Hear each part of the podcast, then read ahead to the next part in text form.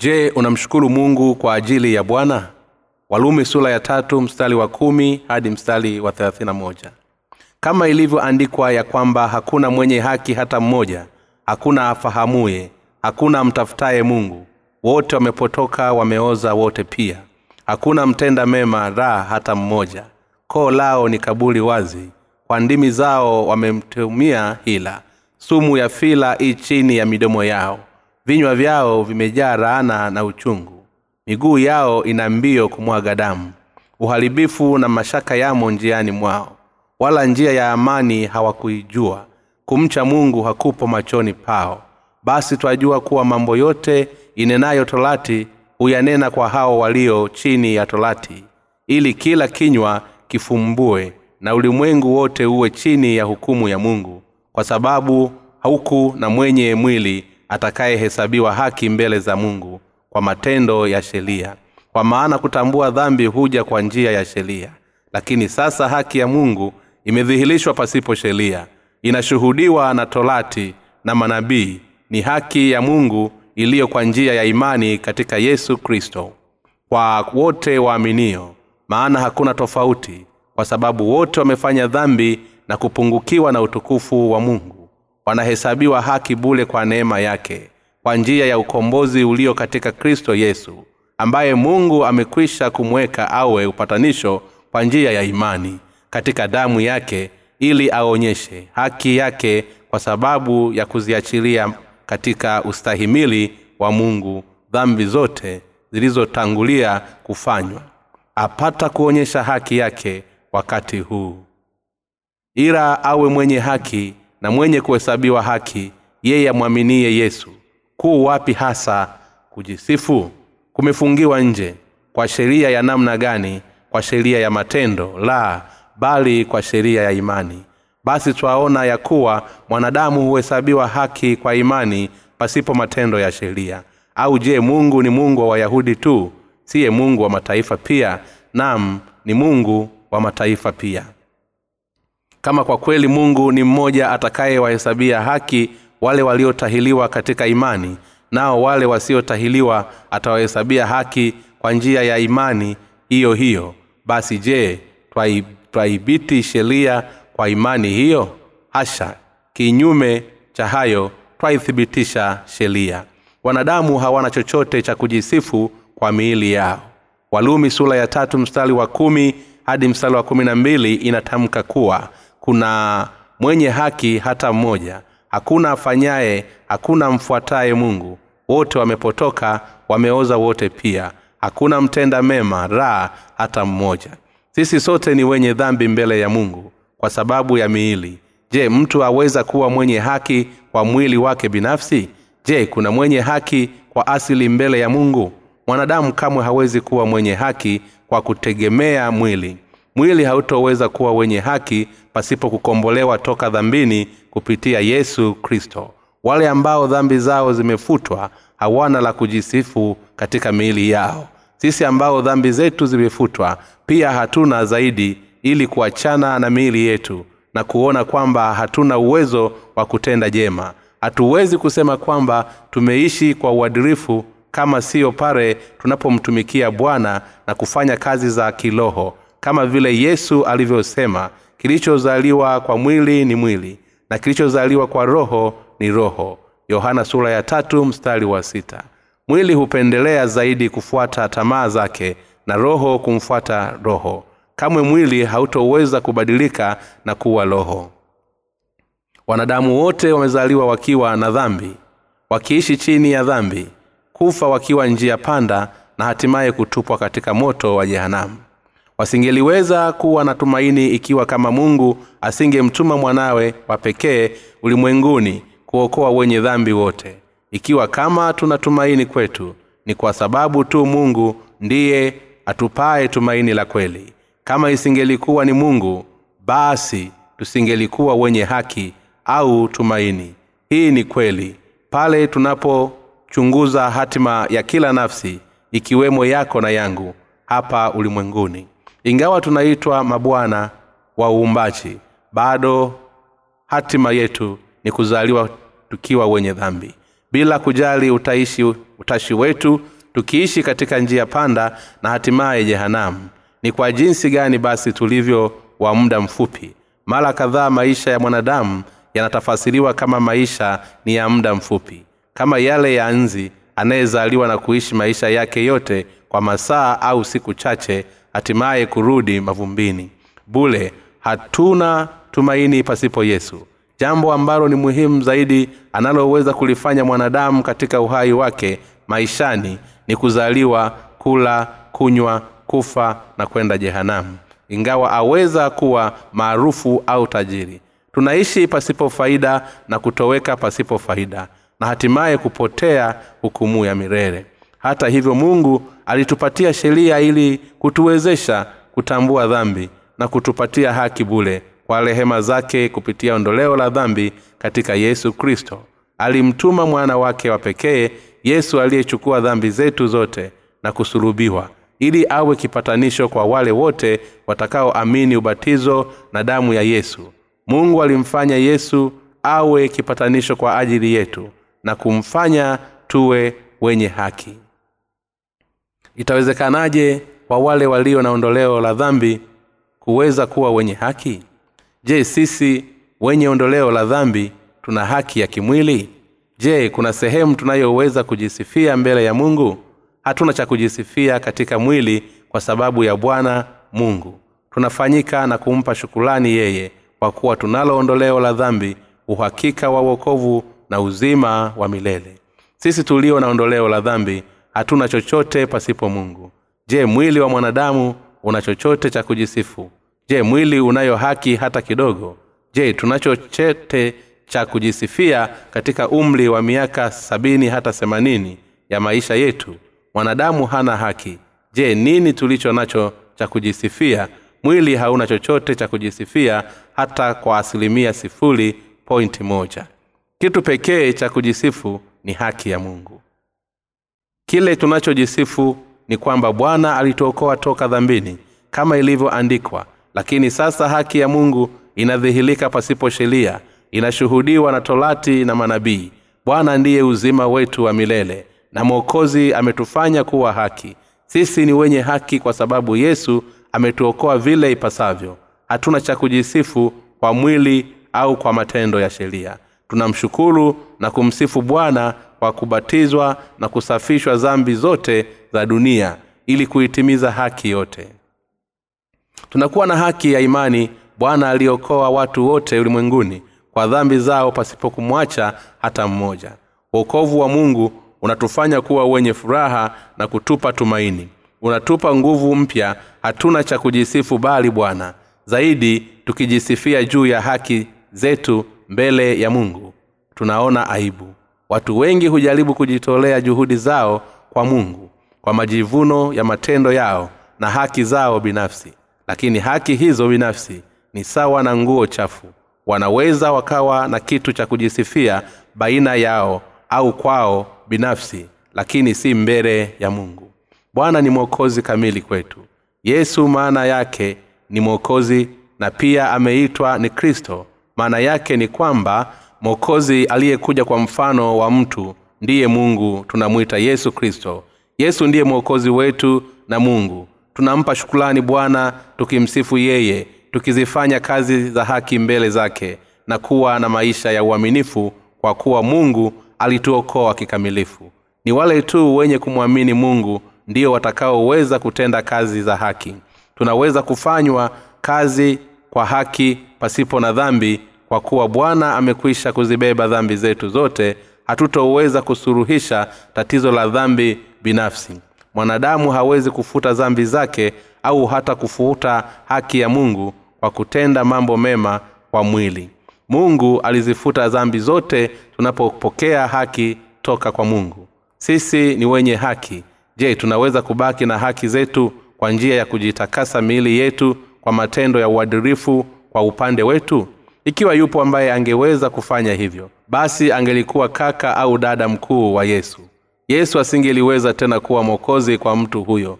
Tuna kasumba ya kufuata haki zetu kwa uwezo wa miili yetu na hisia zetu pasipokuelewa hili.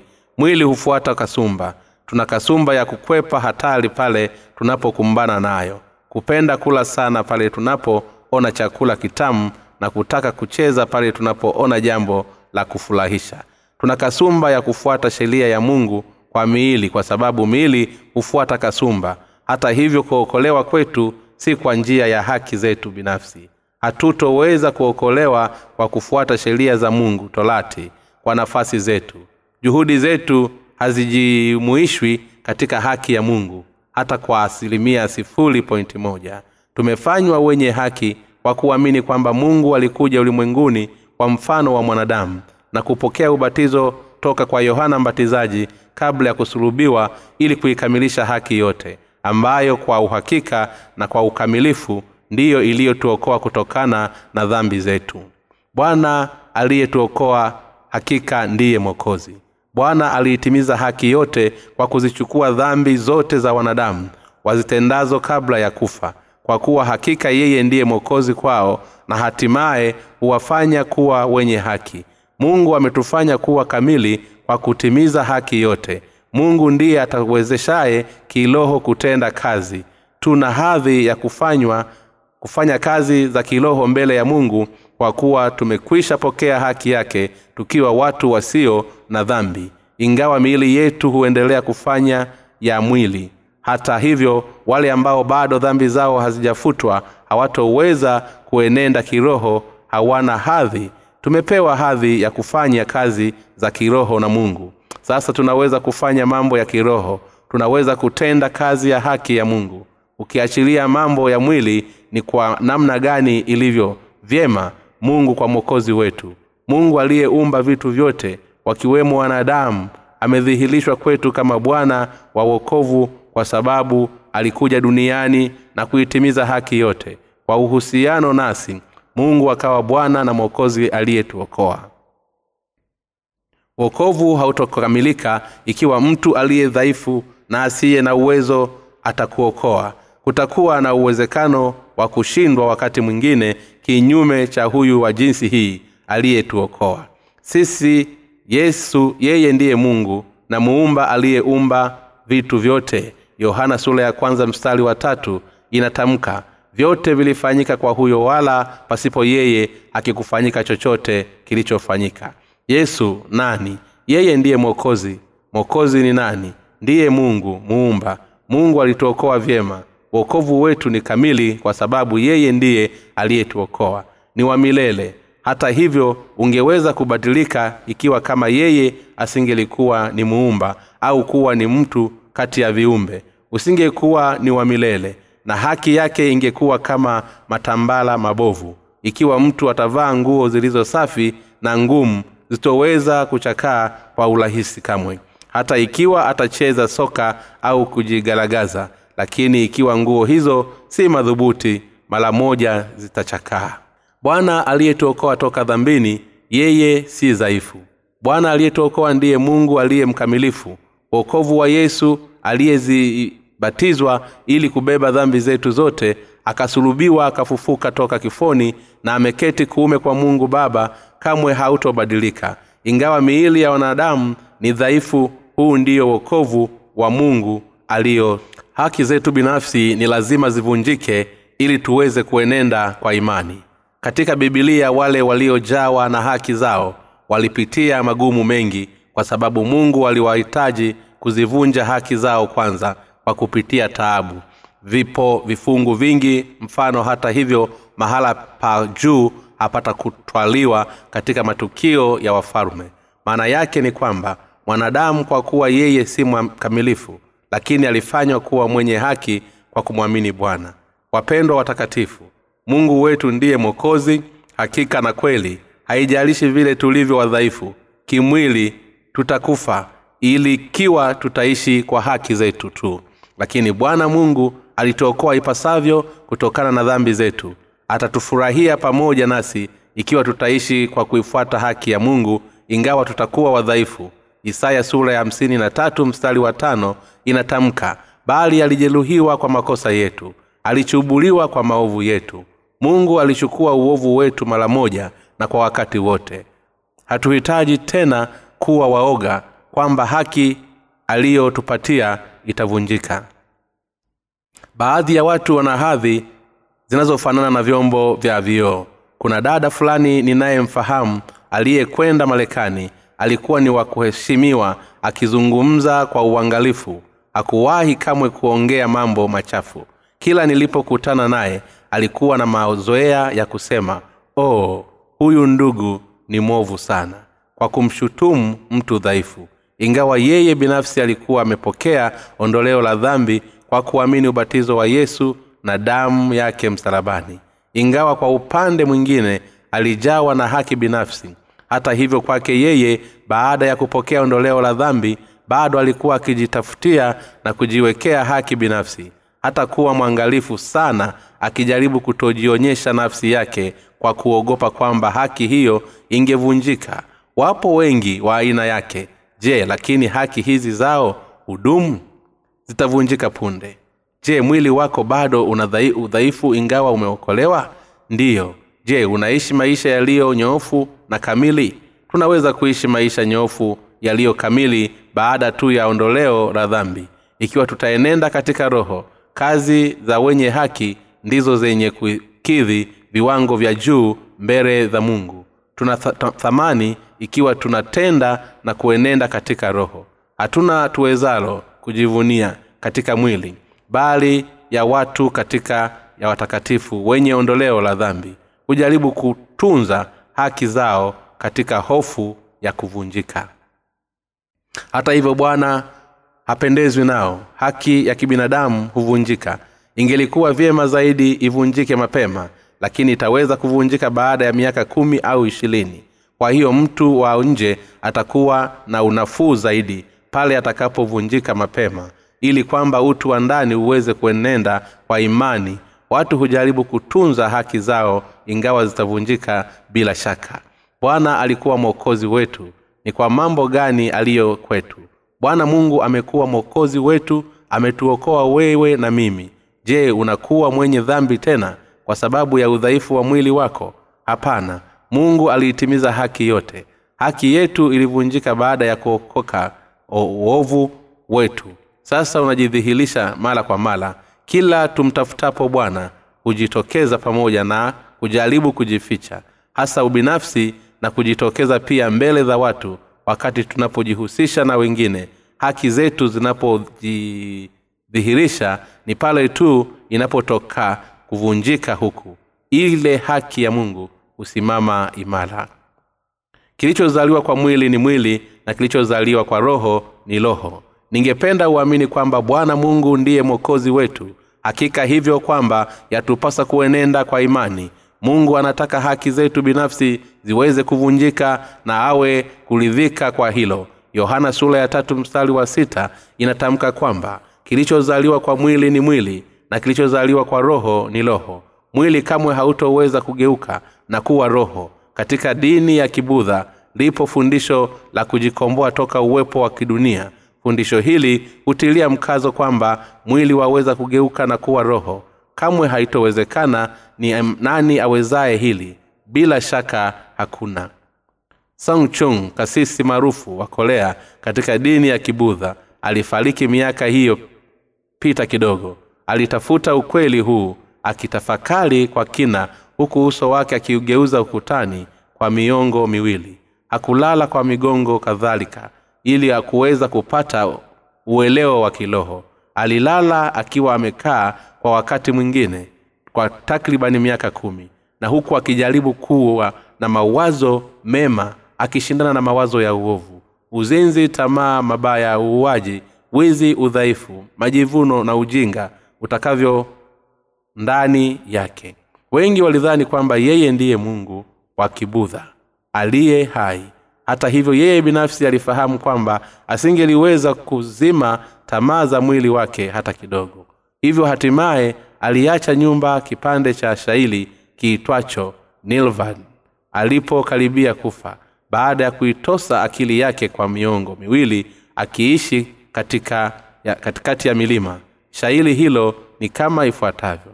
Ama nimewalagai watu wengi wanaume na wanawake wakati wa uhai wangu. Dhambi zangu ni kubwa kuliko mlima ulio mrefu zaidi. Nitadondokea ndani ya jehanamu isiyo na kina sononeko langu litagawanyika katika njia elfu kumi. Kipande cha juu chenye rangi nyekundu kitazama nyuma ya mlima ya rangi ya samawati.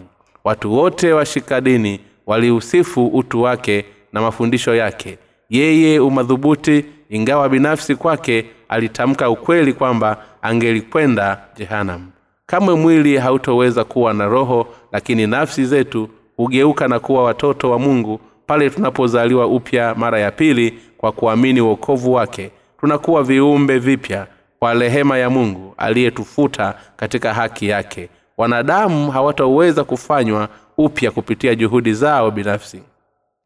Wahudumu wa kiroho makanisa na mapadri wa kikatoliki wote hawa hawajahusisha na huduma za wafungwa wakiwashauri kuishi kwa uadilifu maisha yao yote. Hata hivyo mwili kamwe haubadiliki. Mungu anahitaji kuachana na haki binafsi na kwa dhati tuamini kwamba bwana ndiye mwokozi amini ubatizo na msalaba wa yesu ndipo basi utaweza kuwa na imani kuu katika uokovu sasa mungu anatufuta wenye kuamini. Bwana alifanywa kuwa kipatanisho kwa ajili yetu. Yeye alibatizwa ili abebe dhambi zetu zote zenye kututenganisha na mungu. Baba alisulubiwa ili alipe mshahara wa dhambi zetu. Alihukumiwa badala yetu na kutuokoa toka dhambini. Mungu alikuwa upatanisho kwetu. Anasema ambaye mungu amekwisha kumweka upatanisho kujicha rehema kwa njia ya imani katika damu yake ili aonyeshe haki yake. Na kwa sababu ya kuziachilia katika ustahimili wa mungu dhambi zote zilitanguliwa kufanywa apate kuonyesha haki yake wakati huu ili awe mwenye haki na mwenye kuhesabiwa haki yeye amwaminie yesu. Walumi sura ya tatu mstari wa ishirina tano hadi mstari wa ishirini na sita mungu alikuja duniani na kutimiza haki yote. Kila mtu duniani hana tena dhambi. Hakuna aendaye jehanamu kwa kuamini uokovu halisi na kweli wa mungu. Mtu yoyote ataweza kwenda jehanamu kutokana na kutokuamini kwake. Aweza kuokolewa ikiwa ataachana na haki binafsi na unafiki. Alimwamini mungu kama mwokozi kwa njia ya imani katika ubatizo wa yesu na kifo chake msalabani.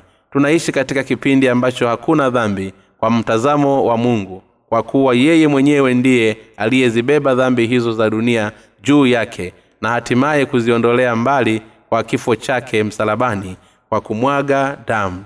Mimi namwamini mungu. Je wewe nawe? Yeye ndiye mwokozi. Hatuna tena dhambi. Bwana mungu alituokoa kikamilifu. Tatizo pekee lililobaki kwetu ni namna ya kuishi maisha yaliyosalia. Tutaishije yatupasa kwenda katika roho. Hatuna sababu ya kuhofu juu ya kufuta dhambi zetu. Maneno yasemayo kuziachilia kufanywa maana yake ni kwamba mungu hatuhukumu kwa sababu ya dhambi tena. Hatuna dhambi na hatuna la kuhukumiwa kwa sababu tayari mungu alikwisha toa toka dhambini kwa kubatizwa na yohana mbatizaji ili abembe dhambi hizo na hatimaye kusulubiwa. Hivyo basi mungu hatuhukumu kwa dhambi zetu. Yeye hawatazama wale wote wanaoamini ukweli kwa mioyo yao yote. Bibilia inasema kwamba hakuna mwenye haki hata mmoja lakini tumefanywa kuwa haki kwa imani kwa mungu. Mungu anatamka hayo na kwa mapana zaidi katika walumi sura ya tatu mstari wa kumi hadi mstari wa kumi na nane. Mungu alikuja duniani na kubeba dhambi zote za wale watendao kila aina ya uovu wakiwa duniani wasio na haki wala faida katika mto yorodani je unaamini hili? Kwa sasa mungu anawatafuta wale wenye kuamini kwamba aliwaokoa toka dhambini. Jicho la bwana lipo juu ya wale wote wenye haki. Yeye hutupa moyo sisi wenye haki. Anatuchunga yuko nasi wakati wote akitazama na kufanya kazi nasi. Yeye ndiye aliyetupa dhamana ya kazi yake ya haki. Yesu atasikitika zaidi ya vile tusikitikavyo kutokana na uovu utokanao na miili yetu husema kwa nini unasikitika kwa dhambi zako? Huku tayari nimekwisha kukuokoa kwa dhambi zote? Kile tumechazoweza kukifanya ni kumwamini mungu. Ukitembea katika roho na kuihubiri injili kwa nia ya kuzifuta nafsi zilizopotea haya ndiyo mambo ambayo yatupasayo kutenda kwa sasa.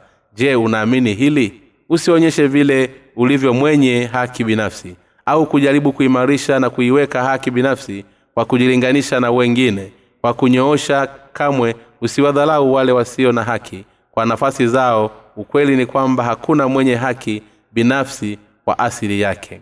Tunapata tunampa bwana shukulani aliyetuokoa kupitia ubatizo wake na msalaba. Hakika hakuna la kujisifia mbele za mungu zaidi ya ule upendo wake uliotuokoa nao. Kile tuwezacho kukifanya ni kujisifia wokovu wa mungu tukiuambia shangwe mtukuze na kuihubiri injiri ya maji na roho. Hatuhitaji kuwa na hofu juu ya dhambi na kwenda jehanam tena. Sasa basi hakuna hukumu ya adhabu juu ya walio katika kristo yesu. Walumi sura ya nane mstari wa kwanza. Kamwe je unaona hilo? Mtu anakwenda jehanam ikiwa hau, haungani na ukweli usemao bwana alituokoa kwa tendo lake la haki. Hata hivyo mtu hatahitaji kuwa na hofu na kutupwa motoni ikiwa anaamini hili. Bwana mungu alituokoa kwa, kwa dhambi zetu zote kwa njia ya ubatizo na damu yake. Kwa jinsi gani tusimshukuru? Basi tunaona ya kuwa mwanadamu huhesabiwa haki kwa imani pasipo matendo ya sheria au je mungu ni mungu wa wayahudi tu? Siye mungu wa mataifa pia? Naam ni mungu wa mataifa pia. Walumi sura ya tatu mstari wa ishirina nane hadi mstari wa tisa. Mungu si mungu wa wayahudi bali pia ni mungu wa mataifa. Ni mungu wa wanadamu wote. Bwana mungu alituokoa kutokana na dhambi zetu. Ili kufanya hivyo alikuja ulimwenguni akabatizwa ili kubeba dhambi zote na kusulubiwa ili kupokea hukumu ya dhambi zote hili ndilo hitimisho la walumi sura ya tatu. Mtume paulo aliamini hili nasi pia tunaamini hivyo. Mtume paulo hakuzungumzia juu ya uadhilifu wa kimwili tu bali pia haki ya mungu pasipo sheria. Hatutoweza kuokolewa kwa matendo ya sheria. Sasa basi tunaweza kukombolewa kwa njia gani? Kwa imani ya wokovu na mungu lakini bwana mungu alikuwa ni mpatanisho kwa njia yetu na kujitwika dhambi zote zilizokwisha kutendwa. Kwa hiyo wasioamini watahukumiwa kwa dhambi ya kumpinga kumkufuru roho mtakatifu. Yeye hahukumu dhambi ambazo zilizokwisha kutendwa kwa udhaifu wa mwili kwa kuwa hakuna tena dhambi duniani. Kwa hiyo yatupasa kumwamini bwana mungu. Hakuna hukumu au adhabu kwa wanaoamini mungu. Wanaoamini hivyo utub, yatubidi kutumia muda wetu uliosalia katika maisha yetu kwa kuenenda katika roho. Wakati wote tunaweza kutenda mambo ya kiroho kwa sababu dhambi zetu zote zilikwisha samehewa. Tayari ingawa miili yetu inaendelea kutamani kuishi kwa tamaa. Bwana mungu ni mungu wa wote wayahudi na mataifa. Yeye pia ni mungu wa wote wanaoamini wasioamini. Hii maana yake ni kwamba mungu anataka wanadamu wote waokolewe toka zambini mwao. Yeye aweza kuwa mwokozi wa wasiowamwamini. Tayari amekwisha kuwa mungu wanaomwamini. Namshukuru bwana mungu kwa kina cha moyo wangu.